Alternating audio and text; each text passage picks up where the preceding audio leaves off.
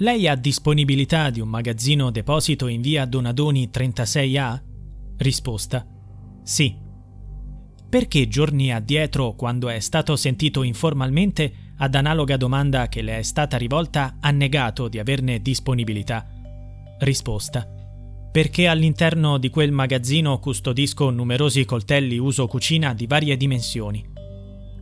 Il 23 dicembre 2021 Sebastiano Visintin viene interrogato dal personale della squadra mobile di Trieste come persona informata sui fatti riguardanti la scomparsa di Liliana Resinovic, sua moglie.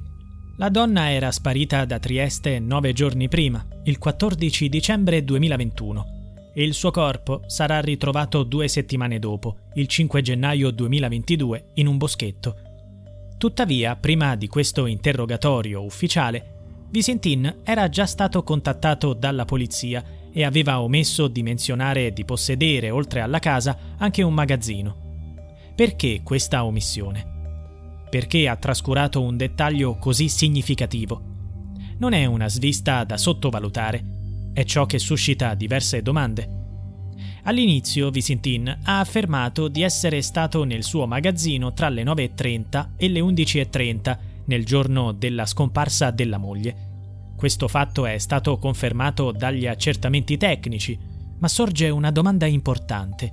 Perché non ha menzionato questo dettaglio fin dall'inizio, specialmente durante quei giorni critici in cui Liliana era scomparsa da quasi dieci giorni? È noto a Trieste che lui lavorasse come arrotino per integrare la pensione, un aspetto che sarebbe venuto fuori dalle indagini. Questa informazione è stata menzionata anche da Claudio Sterpin, presunto amante di Liliana, quando è stato interrogato. Visintin ha sempre negato che la moglie avesse un rapporto extraconiugale, nonostante le indagini abbiano rivelato il contrario. Infine c'è un dettaglio misterioso riguardante le attività di Sebastiano proprio nelle due ore della mattina del 14 dicembre.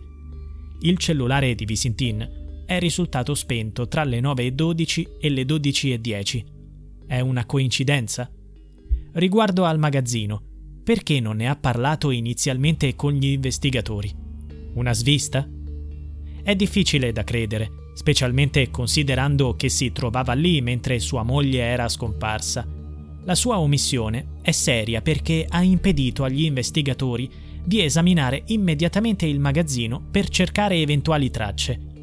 Successivamente Visintin ha dichiarato di aver acquistato i coltelli da un'azienda in fallimento a Gorizia. Forse aveva paura che il discorso sui coltelli potesse destare sospetti, o in una prospettiva meno grave temeva indagini sull'acquisto dei materiali. Comunque, quando infine il 23 dicembre Visintin ha raccontato tutto, si è offerto di accompagnarli nel suo laboratorio. Liliana era sparita nel nulla da nove giorni e mezzo.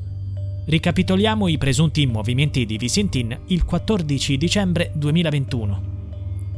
L'uomo sostiene di aver lasciato casa intorno alle 7.40, prendendo la sua auto per ritirare e consegnare dei coltelli ai clienti. La giornata di Sebastiano Visintin inizia con una tappa a Rione Officina, a circa 7 km da casa, presumibilmente intorno alle 8. Successivamente si reca in un supermercato nella zona di Cattinara e poi, approssimativamente tra le 8.30 e le 8.40, si trova in via Giulia, dove si trova una pescheria. I proprietari della pescheria confermano il passaggio di Sebastiano, anche se non riescono a ricordare la data precisa. Il 23 dicembre, durante l'inchiesta aggiuntiva sulla morte della pensionata, Visentin rivela di possedere un laboratorio e afferma di essere stato lì tra le 9.30 e le 11.30 del 14 dicembre. Aggiunge di essere uscito dal laboratorio per provare una telecamera GoPro con una bicicletta. Questa informazione è ora nelle mani degli inquirenti. Gli avvocati Nicodemo Gentile e Federica Ubizzi, che rappresentano il fratello e la nipote di Lilli, chiedono di esplorare in dettaglio le relazioni di Liliana analizzando approfonditamente le intercettazioni telefoniche già effettuate. Secondo Gentile, oltre all'autopsia, questa è la chiave per risolvere il mistero.